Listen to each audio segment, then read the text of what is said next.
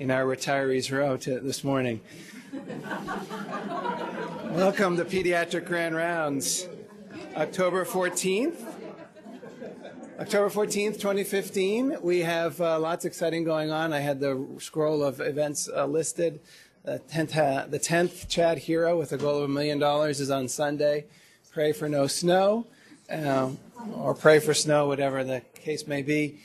And um, big day tomorrow. Our first intern recruitment open house starts tomorrow. And I know that uh, with John here, residency was near and dear to Dr. Modlin's heart. It will do us very well and proudly, as we always do, to make sure we show up uh, in some significant numbers as faculty and staff for the resident candidates, the intern candidates who join us for breakfast at 7:45 a.m.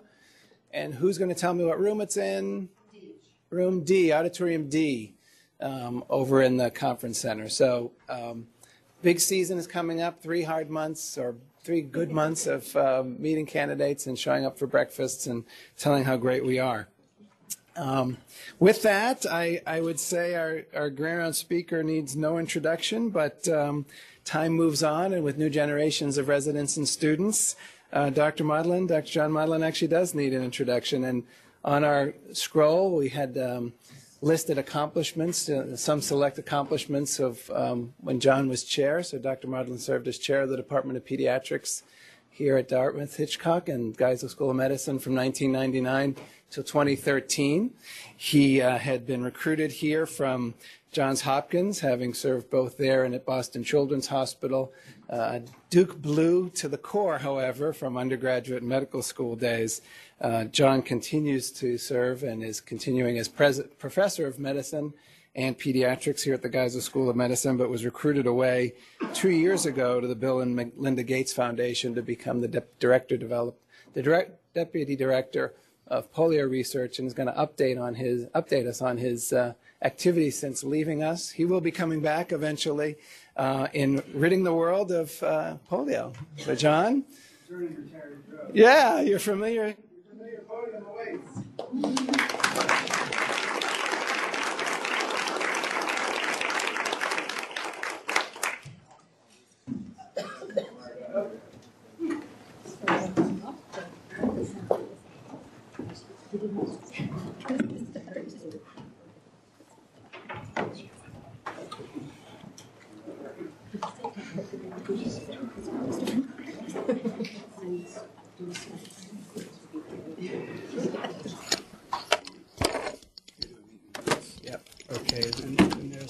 point in there as well, I hope.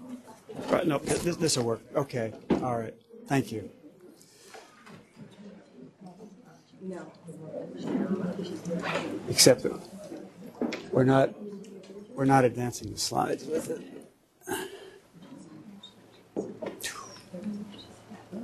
Hmm. Well, while we're starting this out, um, Okay. Good morning. Uh, uh, it's uh, great to be back. I'd like to thank everybody for the very warm welcome. Uh, it's uh, good to see uh, all old friends and colleagues. Um, and um, I've got an awful lot to talk about this morning, so I'm going to jump right into it. as Keith told you about two years ago, I had a uh, invitation from the Bill and Melinda Gates Foundation to come uh, join and assist in the global polio eradication program with them. Uh, there are not too many things that would take me away from Dartmouth, but uh, this was an opportunity that was just too much to pass up, uh, and largely because I've had a career-long interest in polio, uh, and this is a, a wonderful unique opportunity for me to jump in uh, and make uh, yet hopefully a, another added contribution. Um, there we go. Um, the um, just a couple of slides in the way of a quick introduction. Uh, this is a picture of polio that most of us remember uh, from uh, the U.S. when polio was such a major issue uh, in the middle part of the last century. Uh, one would say probably the number one uh, pediatric and public health issue, at least in, with respect to uh, um, the, um, interest in the part of the public. the vaccines were, both polio vaccines were introduced in the uh, 1950s and early 1960s, and very rapidly polio disappeared from the United States and from other uh, developed countries. Uh, and the only thing we think about polio these days has to do with the vaccine. Uh, this has really become a completely forgotten disease, uh, as you know. Uh, but this, is the, this is the picture of polio today. Um, very different. Um, it is a disease that is now confined to a small number and a, uh, fortunately a, diminishing number of countries in, in, the developing world. And this is what it looks like. Um, these uh, kids who had polio uh, never even had the opportunity to be in an iron lung. Uh, iron lung is high tech. Uh, if they had required iron lung uh, treatment when they developed their acute poliomyelitis, they probably would not have survived. They did survive. Uh, this is the picture of survival, uh, uh, and as you can see, uh, the degree of impairment is considerable, and, and because of that, you know, life is challengingly challenging enough for um, kids growing up in a developing world, and if you lose your mobility, and in fact, what happens, many of these children are shunned by their families uh, and by their communities as well. They're left to uh, basically get along on their own. And so it's a very, very tough existence. And this is a disease that we are trying to uh, completely uh, eradicate. We've made a lot of success. Uh, there are three poliovirus types. Um, uh, type 2 uh, actually was eradicated. The last case was in India about 15 years ago. So type 2 naturally occurring poliovirus has been gone for a long time. The last case of type 3 disease we saw in Nigeria now almost four years ago. Uh, so type 3 disease has, for all intents and purposes, been eradicated. So we're really focusing on just one type uh, that's causing the rest of the disease. And uh, uh for those of you who are uh, not neuroradiologist in the audience, which is virtually everybody. We have the convenient white arrow sign here. Polio is a disease that is transmitted enterically, uh, uh um, gets to the central nervous system uh, through the bloodstream, uh, and very specifically attacks the anterior horn cells of the spinal cord. And you can see that there's a, a white linear streak right here in the cervical cord representing uh, inflammation of the motor neurons uh, in that area. Uh, this is a very, very unique, uh, specific disease. Um, there are a few other viruses that can cause uh, the identical syndrome, but the three polioviruses are by far the most, uh, the most common types. And um, it was 1988 that the World Health Organization uh, and their colleagues uh, made the uh, decision to try to eradicate polio globally. Um, the, um, uh, the original intention was to uh, complete the disease, the goal by the year 2000. That's 15 years ago. Uh, we're well past that now. At, actually, at the time that the uh, decision was made to eradicate disease, there were two camps. There was one camp that thought we've got a very effective vaccine and OPV. This is an easy task. We'll be finished with it in, in another three or four years, and it will be very easy to do. The other camp was that you can never eradicate polio. Uh, it's a highly transmissible disease. There's too many problems associated with it. As it turns out, both of these camps were wrong. It's taken far longer to eradicate the disease than anybody would have anticipated, but the whole me- the message today is, is that we're very, very close uh, to, to, doing so. Um, the, uh, this is not polio. Uh, this is a child with smallpox. Smallpox was the only disease so far to have been globally eradicated. But much of the polio eradication program is based on the success of the smallpox eradication program, which was back in the 1960s and 1970s. Um, uh, the eradication program uh, is a partnership. Uh, the original partnership in 1988 uh, involved uh, the World Health Organization, Rotary International, which turned out to be very uh, influential in getting the program off the, uh, uh, to begin with, uh, particularly as a major funder.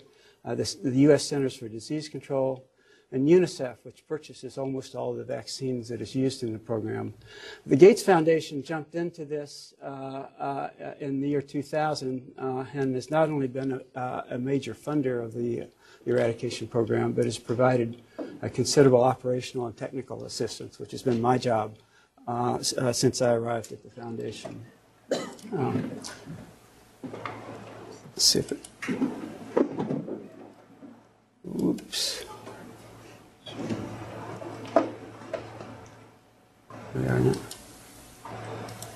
There we go.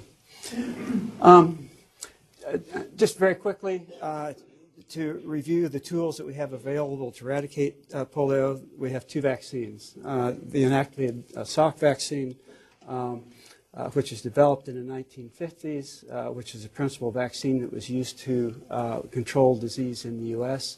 Um, the point is, is that as an inactivated vaccine, it's a very safe vaccine. It doesn't replicate. Um, it is one dose efficacy is only about 35% or so, but given in two doses, the efficacy jumps up to about 90%. And the critical issue here is, is that uh, IPV is relatively inexpensive. Um, we, of course, combine it uh, with uh, Pediarix uh, and uh, Pentacel in this country as combination vaccines. Uh, and um, uh, like I said, otherwise uh, completely forget about polio vaccination. Um, the other vaccine uh, is, was the one that was developed by Albert Sabin uh, in the late 1950s. This is a live vaccine that was attenuated uh, by uh, multiple passage in, in primates and cell culture. An important underlying principle of what we're going to be talking about with respect to the eradication program and, and the use of OPV globally is that the immune response for OPV depends on the ability of the virus to replicate in the GI tract. You know, for most of us who are virologists, we say that's kind of a duh, we get it. But, but the critical issue here is, is there are other viruses that can interfere with the replication in the GI tract, and because of that, the efficacy of OPV in many uh, uh, underdeveloped countries where there are a lot of circulating GI pathogens, the, efficacy is dropped, is lower than it is uh, in developed countries. The great advantages of OPV is, of course, can be given orally, uh, so it can be uh, easily administered by untrained uh, healthcare workers, and it costs very little. The current global cost for a dose of OPV uh, is about 19 cents, compared to a cost of about $2 for uh, IPV. I, $2 doesn't sound a whole lot for us to pay for IPV in a developing country where you need to uh, provide it for uh, all, uh, um, uh, all children. It's an extremely uh, expensive vaccine. OPV ind- induces intestinal immunity, which is a major advantage. Intestinal immunity is important in reducing the likelihood that viruses will be transmitted person to person. Um, and so this is, is, a, is a major advantage. The major disadvantage of OPV is that there are rare cases that's actually able to cause rare cases of poliomyelitis itself in recipients. And Dick Berggren and I were just reminiscing uh, about a case of VAP that we had here at Dartmouth shortly after I arrived. Uh, and Dick and I uh, helped take care of uh, uh, in the uh, intensive care unit when it first opened here on, on the campus here. The eradication program um, is based on uh, two uh, immunizing principles. One is enhancing routine immunization, the administration of trivalent oral poliovirus vaccine uh, with uh, the other routine childhood immunizations uh, throughout globally uh, through the expanded program on immunization of, of WHO. The problem with routine immunization, and, and this involves giving trivalent vaccine at 6, 10, and 14 weeks to all infants. The problem is, is that our routine immunization rates are quite low in many parts of the developing world. And because of that, uh, they are supplemented by what are called polio immunization campaigns. Um, uh, they're sometimes called SIAs, supplementary immunization activities, or national immunization days. And this is really the heart and soul of the eradication program.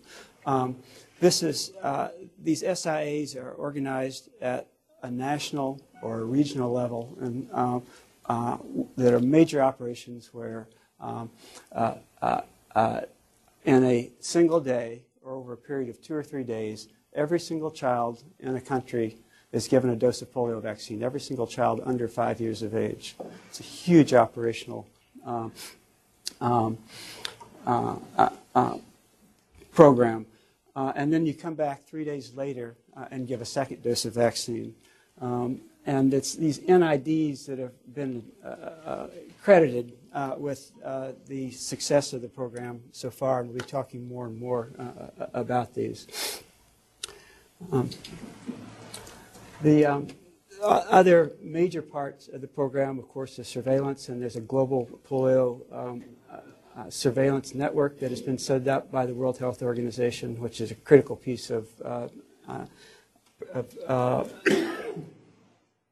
uh, as well, and we can get into some of the details about surveillance. Um, here, children being immunized during one of these national immunization days. This is a picture from Abuja, Nigeria, where in an urban area, all children are brought to a central location where these two drops are administered to uh, the back of the throat um, for each child. Um, and then in more rural areas, uh, uh, the teams uh, will actually go door to door to door. And here's a team in India. Uh, uh, um, and the teams, uh, for the most part, in the developing world in Muslim areas, are for the most part, are not um, allowed to uh, cross the threshold uh, of a door. This is just a cultural uh, thing, uh, and oftentimes uh, they're not allowed to immunize a child unless the father is at home. And so there's a, a tremendous number of social and cultural um, aspects to this that have to be fully uh, understood. Uh, here's a young baby uh, in India uh, receiving uh, the drops uh, uh, from a team. The goal for these immunization campaigns is to try to reach every single child in a given area. Sometimes it's not so easy to do. Um, and uh, here's uh, a, a, healthcare worker uh, having to uh, swim a flooded river during the monsoons uh, in uh, Bihar, India. Um, and I think there's another, yes, of trying to cross a swollen river on um, basically a, uh, a rope uh, to get across to uh, a remote village. Um, and uh, the program has been uh, very uh, the success. The initial success of the program, beginning in 1988, uh, was that the incidence, the total incidence of polio globally, worldwide, dropped pretty rapidly down to around 15 years ago. Uh, as we mentioned before, the last case of type 2 polio was seen in India in 1999. But since then, there's been this a continuous uh, uh, transmission and ongoing um, disease uh, for a variety of reasons, where the uh, virus has proven very, very to be very, very stubborn and very, very difficult uh, to eradicate. And here's the inset right here uh, for the global incidence of the disease over the last five or six years. From around 1,000 cases now down to just hundreds of cases. And as we'll talk about even more in a minute, here we are in 2015.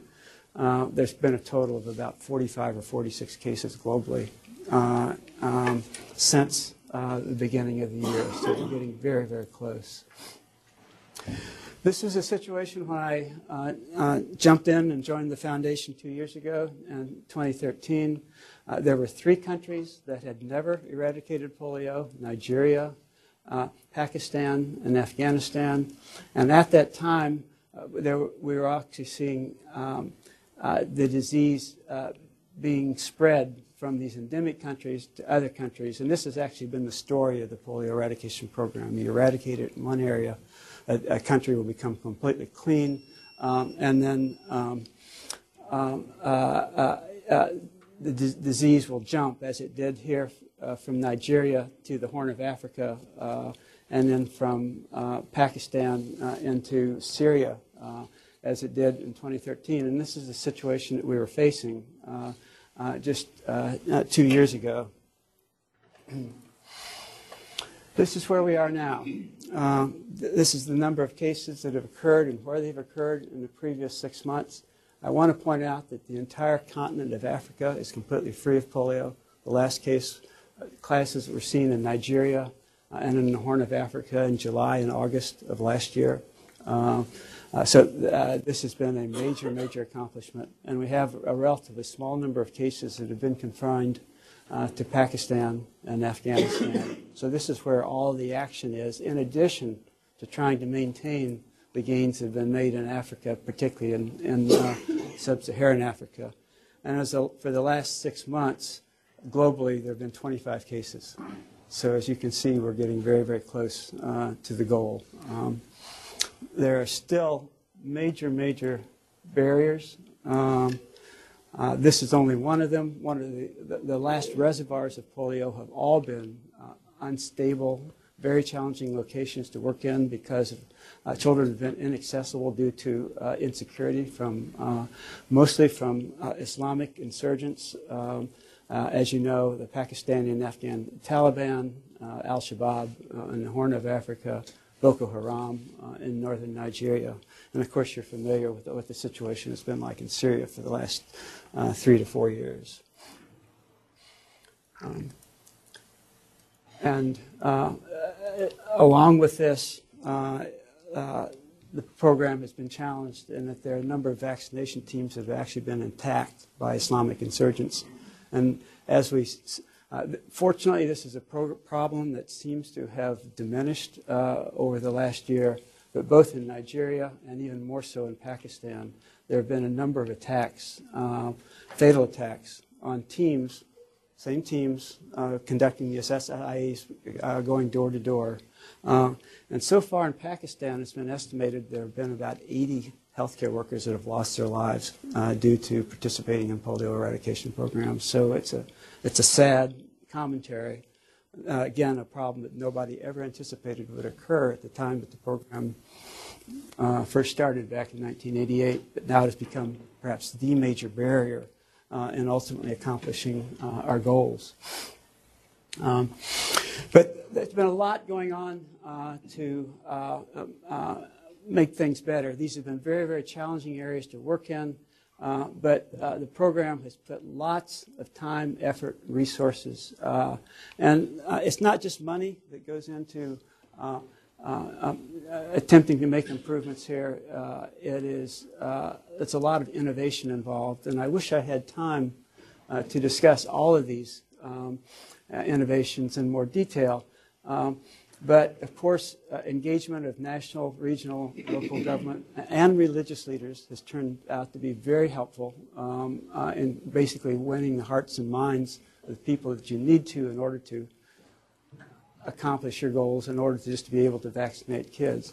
In uh, Pakistan, uh, we've developed this program with social mobilizers, which are local community leaders, uh, uh and a group of a core of uh, mostly young women who are called continuous community polio vaccinators. These are um, uh, mostly young women who live in the community, who are obviously uh, uh, don't threaten anyone else, um, and are able to uh, um, uh, convey a positive uh, um, um, aspect to the program um, and uh, have been very, very successful in helping us gain access uh, to immunizing the number of kids we need to. Um, the enhanced SIA schedule means that we're giving these SIA rounds even far more frequently. Now, um, uh, six or seven rounds being given in, a single year in different locations in Pakistan. And uh, this is one of my uh, um, things that I found very, very interesting uh, as these so-called hit and run campaigns. There will be an area that will be inaccessible to the vaccinators, uh, with uh, um, somebody standing at the border with uh, AK-47 saying, "No, you can't come in and vaccinate our kids." But they don't stay there very long. They may disappear and go someplace else. And if there's an opportunity to jump in and immunize them, uh, kids, we have these hit and run teams uh, that do so when they have the opportunity to do so.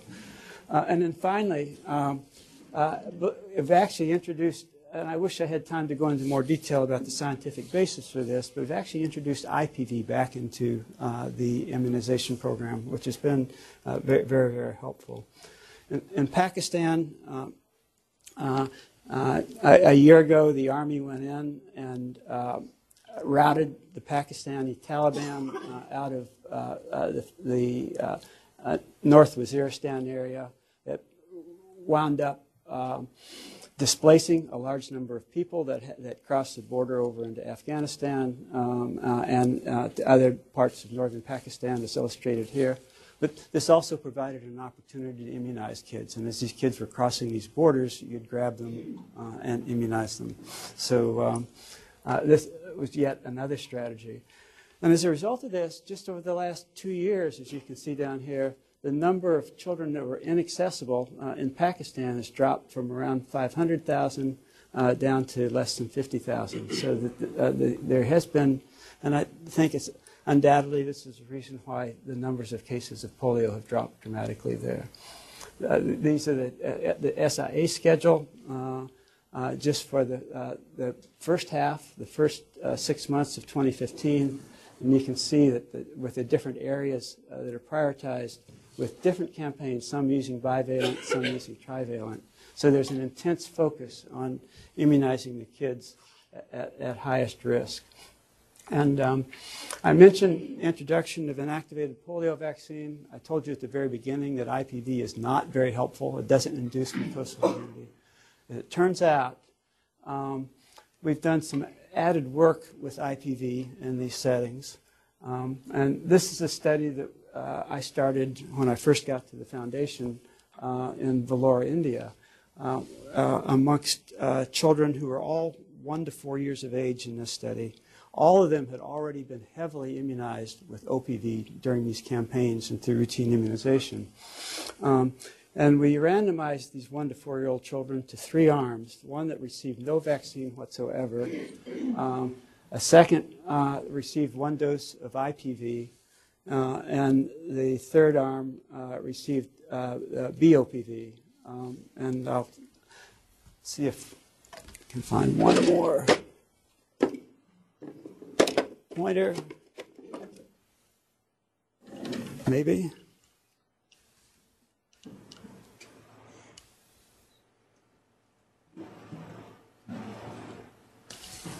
Guess not.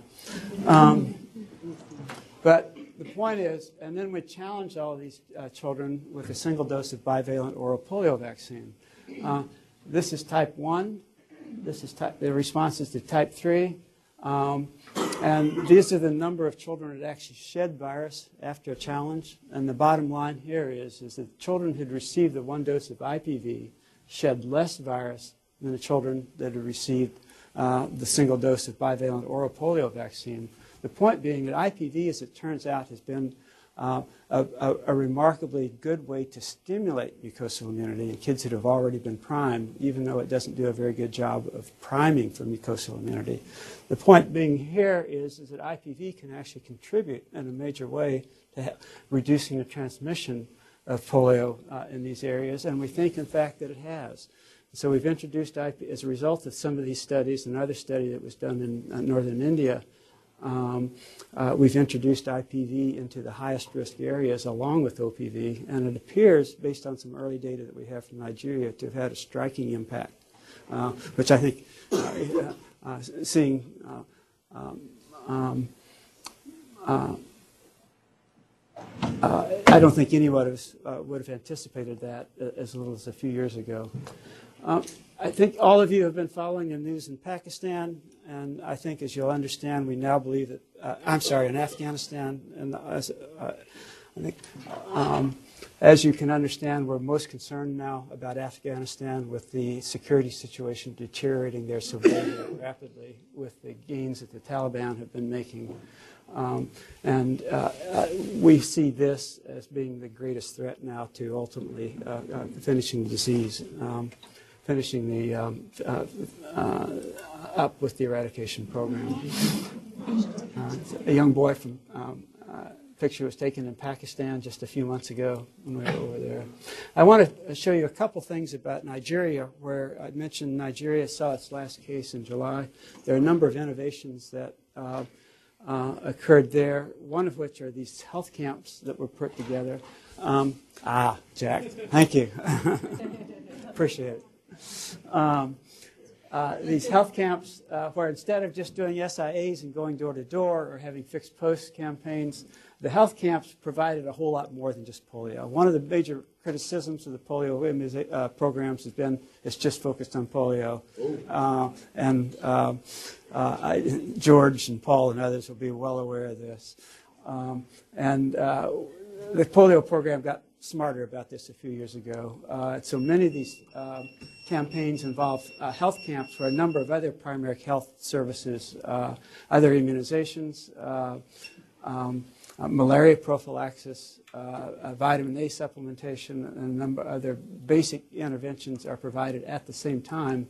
Um, in this case, the health camps are also administering IPV as well as OPV. And here's a young boy with his IPV immunization uh, certificate and a package of sugar.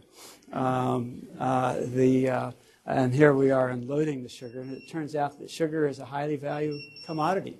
Uh, and it turned out to be a major way to attract families um, uh, to come to these health camps to be immunized.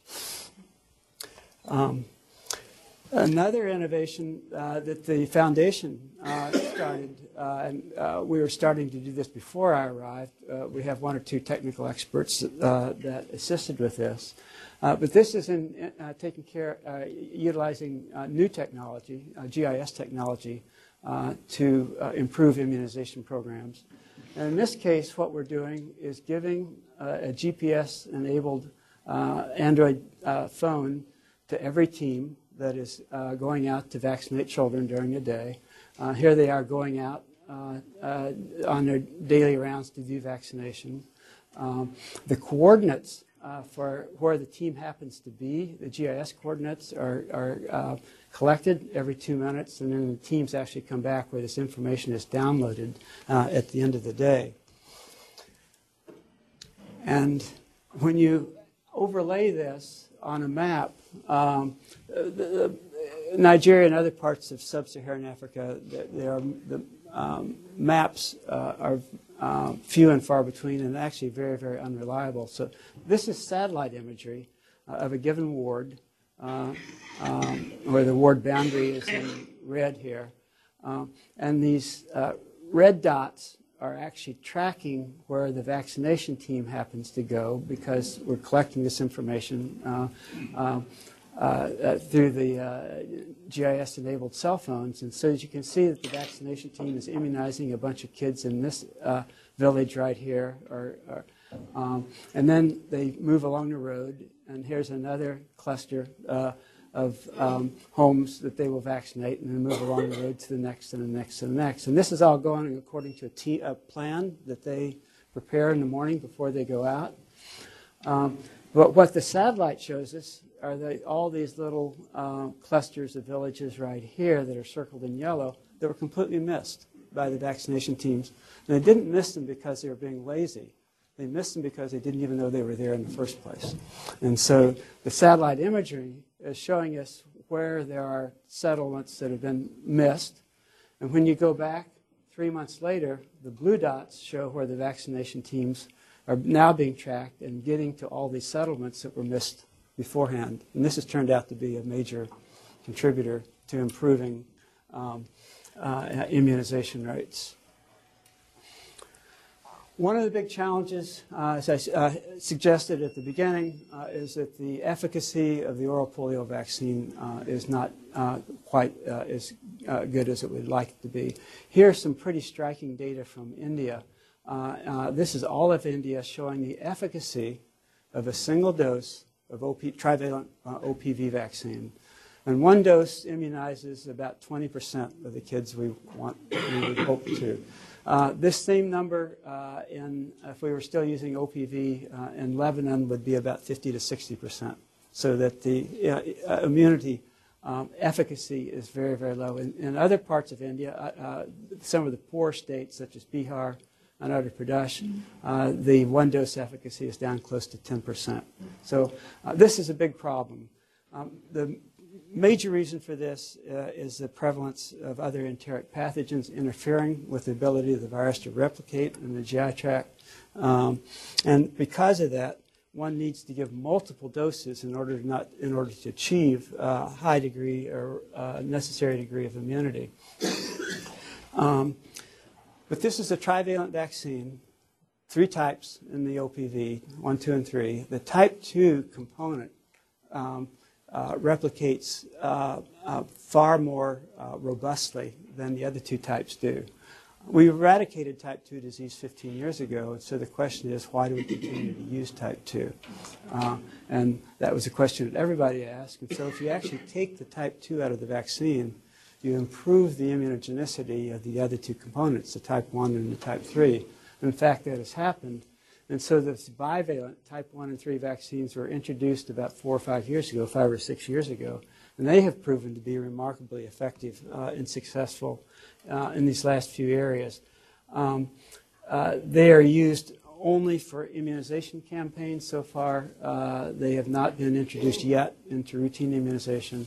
Uh, but here are some data uh, from India, from WHO, showing the immune response to type 1 up here at the top and the immune response to type 3 from uh, monovalent vaccine, bivalent vaccine, and trivalent vaccine.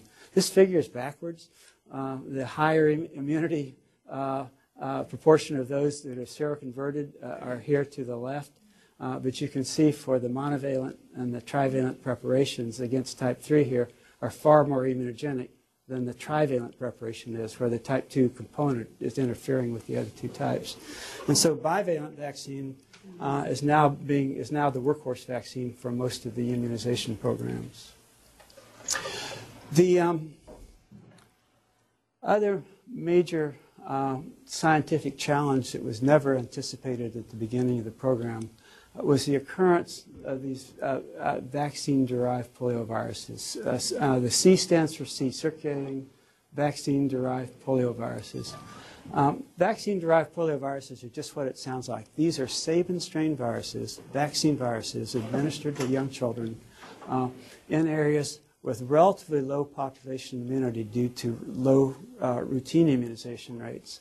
And as a result of that, the vaccine virus is transmitted from child to child to child in the community. And as it's transmitted, it loses its attenuated mutations, and the vaccine virus actually becomes a virulent poliovirus. Um, and we didn't even know this happened until we had the ability to actually sequence polioviruses, which uh, first start uh, uh, arose about uh, 15 years ago. And actually, the first outbreak uh, was a type 1 outbreak of vaccine-derived polioviruses in, in Haiti. Uh, but where we have the VDPVs are in the same places where we have wild-type disease. Most of them have been type 2. Uh, these are the, the VDP cases that have occurred between 2000 and 2013, the vast majority being type 2.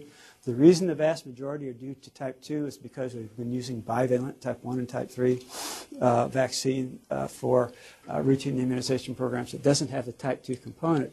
And so we're still dealing uh, with these type 2 viruses. And the whole point of this is, is, as actually it turns out these outbreaks, when they occur, are easier to control than wild type outbreaks for reasons that we don't fully understand. Um, and so they are of less concern to the program. But not, still, the message is is that until you get rid of using all OPV altogether, you'll never eradicate polio. That's the bottom, bottom line here. Um, and um, uh, this is where VDPVs have occurred uh, uh, in the last six months. Um, just a rare case in Nigeria. No VDPVs in Pakistan or Afghanistan in the last six months. And sometimes you'll read in the news about a case of polio, a new case of polio that's popped up they're almost always talking about VDPVs, type 1s here down in uh, Madagascar, and just very recently, a couple of cases in Ukraine, and the last case that occurred was in Laos uh, uh, just last week, which is not on this map. But we've gotten to a situation where the bars here represent the declining numbers of cases of wild type disease uh, through last year, and this line right here uh, represents uh, the estimated number of cases that are occurring due to uh, vaccine associated uh, uh, due to vaccine viruses, and we have we are now causing more cases of paralysis with the vaccine viruses than we are with the wild type viruses. And so again, the message is we have to get rid um, of um, all vaccine virus use altogether. and so this is the grand plan for uh, getting rid of OPV. We're very, very close, hopefully, to eradication. The um, uh, expectation, based on the success that we've had so far, is that we uh, will completely eradicate type 1 disease by this time of next year. It's not a done deal by any means, but we're down to a small enough number of cases that that goal is certainly um, a, a reasonable one. And at that point in time, actually, in, beginning in March next year, the plan is to get rid of all trivalent OPV and use only bivalent OPV um, for routine immunization and supplement that with one dose of IPV globally. And so we are now in the process of introducing IPV into all countries globally um, with the anticipation that we'll have this grand switch. Uh, all will all take place over a two-week period in April globally highly, highly complex and coordinated uh, program. Uh, and then uh, hopefully, if uh, uh, we completely eradicate disease by next year, after about a three-year period for certification, we'll stop using all live poliovirus vaccines altogether in 2018 or 2019.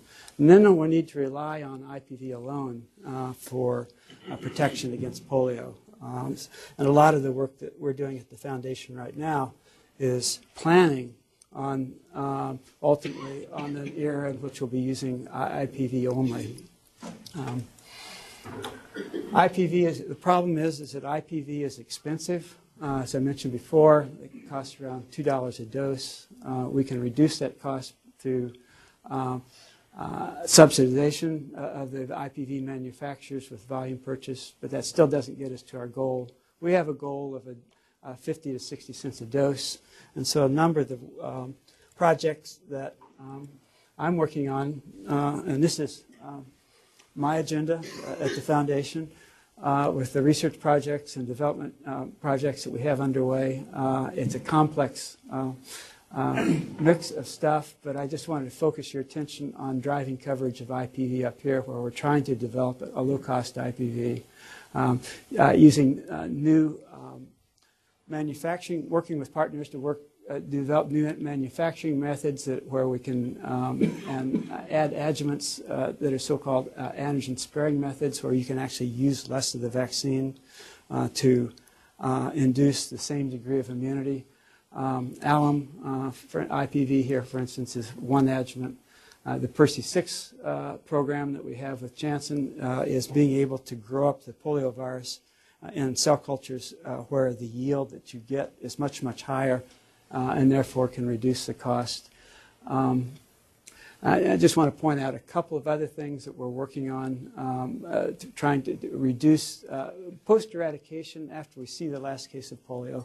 There still it will be high risk of um, the, our disease modelers are telling us that there'll be high risk that we continue to see outbreaks due to VDPVs because these viruses linger, at least for a period of a few weeks to a few months in the environment, uh, continuously being transmitted.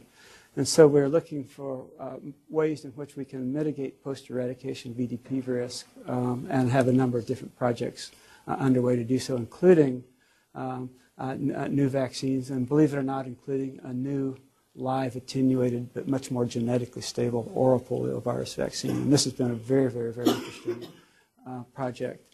Um, finally, uh, I didn't uh, have the opportunity to mention it, but you'll see somewhere on here um, we're developing antiviral drugs to polio that specifically target the polio virus, uh, working with a group at the Task Force for Global Health. The reason why we need an antiviral drug, you we have vaccines. What do we need drugs to, to, to um, um, um uh, prevent polio? Um, turns out that there are a small number of individuals out there that are uh, B cell immunodeficient, uh, who, when exposed to any enterovirus, including polioviruses, become infected and can become infected for uh, uh persistently be persistently infected for um, months, if not years. Uh, and we know uh, there are registers now that tell us that there are a, a, a number, rare, rare cases, but still a number of cases of people, mostly adults, with common variable immunodeficiency who are excreting polioviruses and excreting VDPVs, which are highly virulent, and will probably continue to excrete them uh, for years and years after we eradicate the last disease. The concern being, of course, that as long as they're continuing to excrete these viruses, they represent a risk to the eradication program. Uh, the, you can't get rid of uh, this virus through immunization because they're immunodeficient. They're not going to respond. And so the only way in which you're going to be able to do that is with an antiviral drug. And we have two drugs that we're working on with the task force right now that are, um, one of which has already gone into um, uh, clinical trials, and the second will be getting uh, uh, in, uh, put into clinical trials sometime before the, the end of this year. These are the long-term risks that I mentioned. Um, we're stopping uh, uh, type 2. Uh, there are some short-term risks, and that these VDPVs will continue to circulate, probably, and the risk will be greatest, of course, for the one to two years after we stop using uh, OPV2. But there will be long-term risk. Uh, we've already uh, witnessed um, poliovirus um, accidents, vaccine manufacturers where, um, uh, despite all of the uh, containment um, uh, protocols that they have, these viruses still leak out into the environment. This has happened several times, including just last year um, uh, in Belgium, where you'd think where there would be very, very tight controls. Uh, several hundred liters of wild-type poliovirus one was inadvertently uh, flushed into the sewers uh, in uh, Belgium uh, and found its way to out into the, the waterway and the public water supply. Fortunately, the Belgians are very, very highly immunized.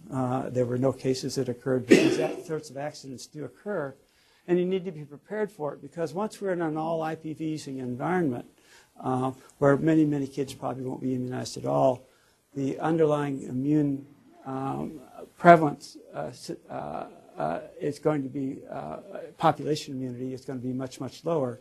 So the risk of these accidents occurring is going to be much, if an accident occurs, it's going to be much, much higher. And I mentioned these issues of exposures of uh, ongoing exposures to immunodeficient uh, excretors. Um, here's the registry of these immunodeficient patients. This is one of our drugs that we're developing, uh, pocapavir. It's actually a, a capsid inhibitor that uh, I had the opportunity to work with uh, 30 years ago when I was at Hopkins when we were uh, developing antiviral drugs. And so this is one that was pulled out of the uh, pulled out of the closet. It was, it was never marketed, and now is being redeveloped uh, specifically for this purpose.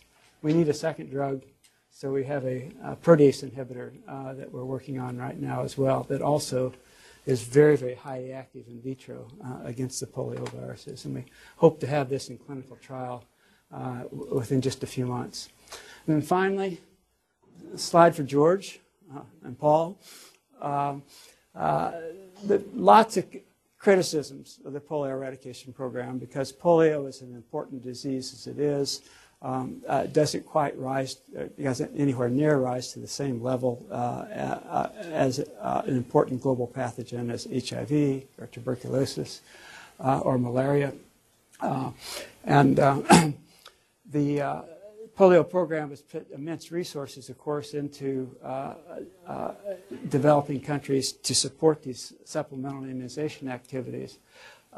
But over the last five years or so, uh, there has been a strong effort to um, transition many of these healthcare workers and, and uh, to reassign them to other uh, important uh, uh, priorities within the area. And this is just a, a, an example of uh, an analysis that was recently done uh, in sub-Saharan Africa.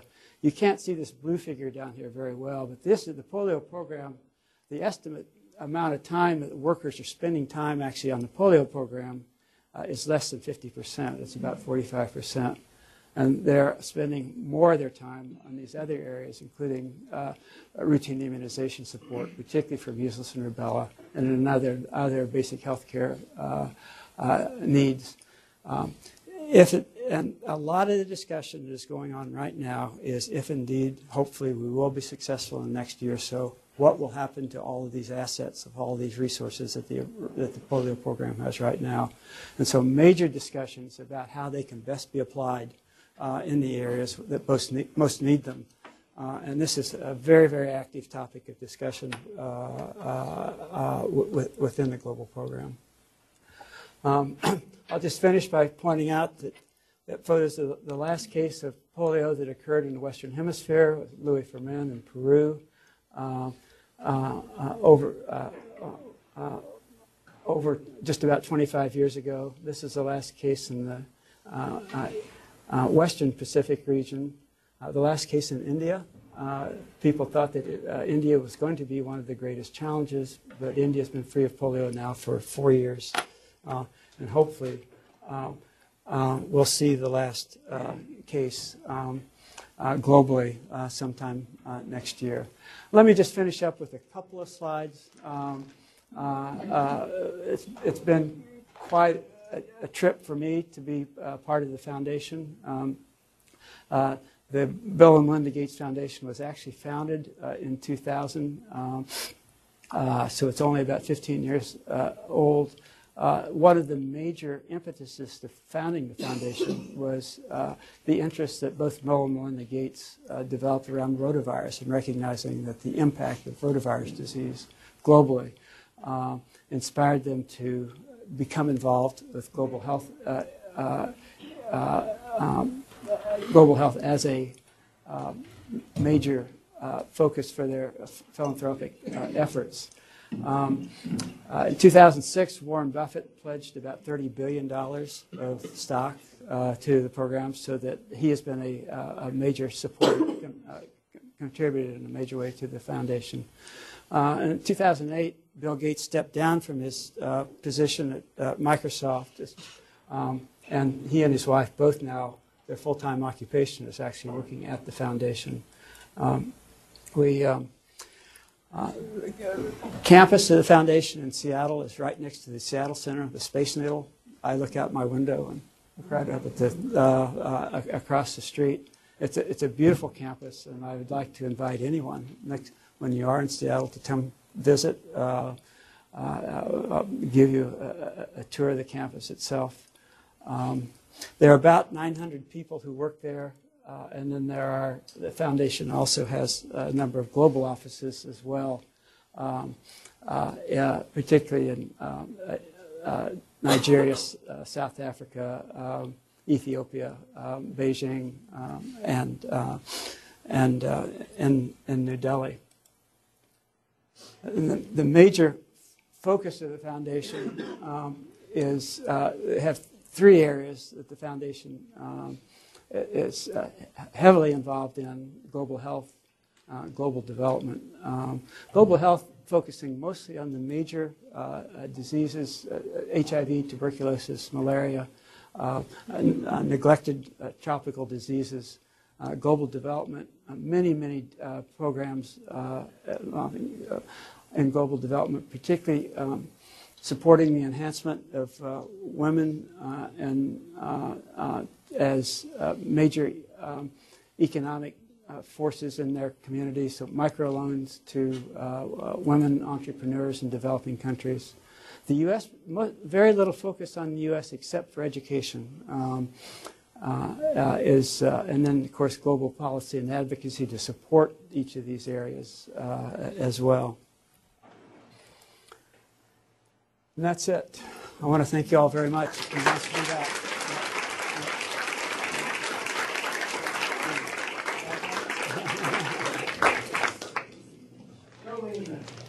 So is there any room for these antivirals um, to be used for new cases to mitigate morbidity and mortality, or is it not? Can you not capture them? When we first started, we first started to develop antivirals about six or seven years ago under a program that uh, uh, from the uh, um, Institute of Medicine um, recommended this program, recognizing that there may be a need.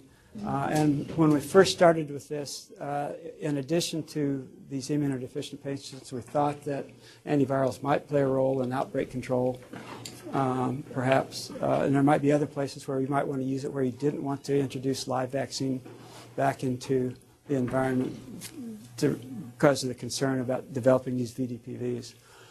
When you actually model it and think through uh, the impact that an antiviral could have, it's pretty clear that the major impact is going to be in treating these immunodeficient patients. So probably this will be the only reason that we'll, we'll, we'll use it showing. Uh, one spinoff is that these drugs are very effective against other enteroviruses as well. Uh, and so uh, as a result of this, we're actually thinking that they're, and we're doing this for polio, but there may be some major uh, advantages. Uh, and the, the, developers that are developing these drugs may actually wind up marketing them to treat serious non-polio enterovirus infections. John, it's great to have you back and hear your quiet Well- enthusiasm and central role in this eradication effort. Can you just tell us, uh, take a minute to tell us how confident you are in the monitoring programs? It's one thing, you know, in stable areas, like you've alluded to. Yeah. You know, Afghanistan, Pakistan, now Syria. So is that gonna cause a problem, or what, what can you do in those places right now? You mean for surveillance or for monitoring the immunization program? But I- Yeah. I think surveillance itself is, is probably challenging. Yeah.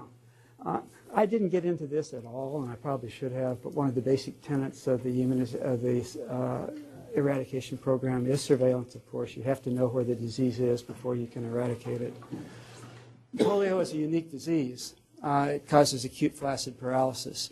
And the, the, the surveillance entity is not cases of polio, uh, but uh, relatively, uh, healthcare workers in most of these areas are trained to uh, um, uh, report cases of acute flaccid paralysis. Most children who suddenly are paralyzed, they usually are not taken care of in the village. They find their way to some sort of a healthcare facility. And those healthcare facilities, the programs are pretty widely well organized to say this is AFP. Uh, we're going to report it. The medical officer comes in, does a basic investigation, including taking a couple of stool specimens and send it to the lab.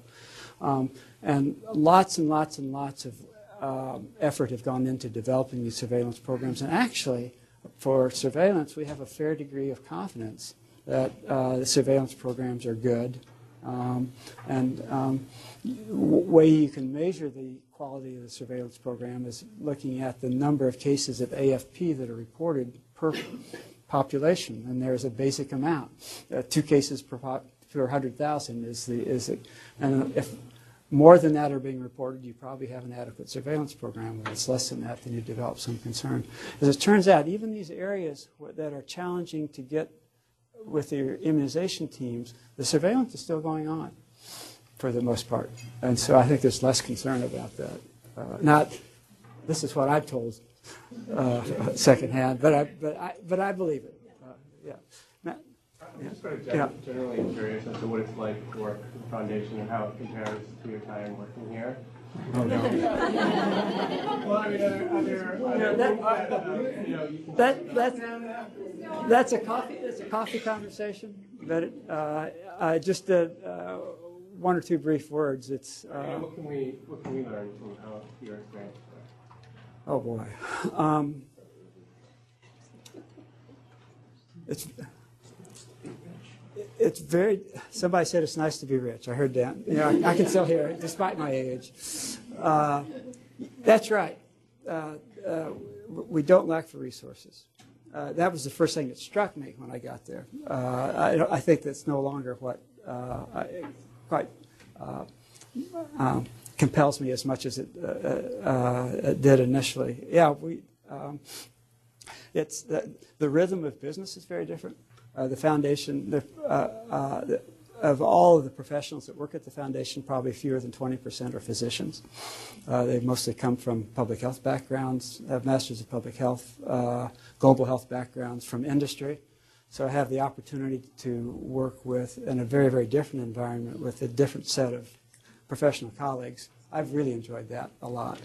I work directly with vaccine manufacturers uh, and developers, work with basic scientists in different parts where we're developing this new OPV. That's the part that I've enjoyed the most. There's been the uh, in, almost intense exposure to uh, this. The other thing is with the global program uh, in, in polio, we have a single singular mission, and being very singular mission driven makes the um, life around the office a whole lot different. Uh, um, and um, everybody tends to work together in a major way. Uh, there's a lot of camaraderie within the office. There's, uh, um, uh, but everybody who is there uh, is uh, highly experienced what they bring and bring a lot of experience to their um, to their position. And so that part of it is, to me, has perhaps been the most enjoyable part of it. Yeah. Dan? Yeah. Okay. To, to, to quote a former dean, Yeah. nice to hear you, but to good. And, and uh, I'm sure you'll stick around. Yeah. Okay.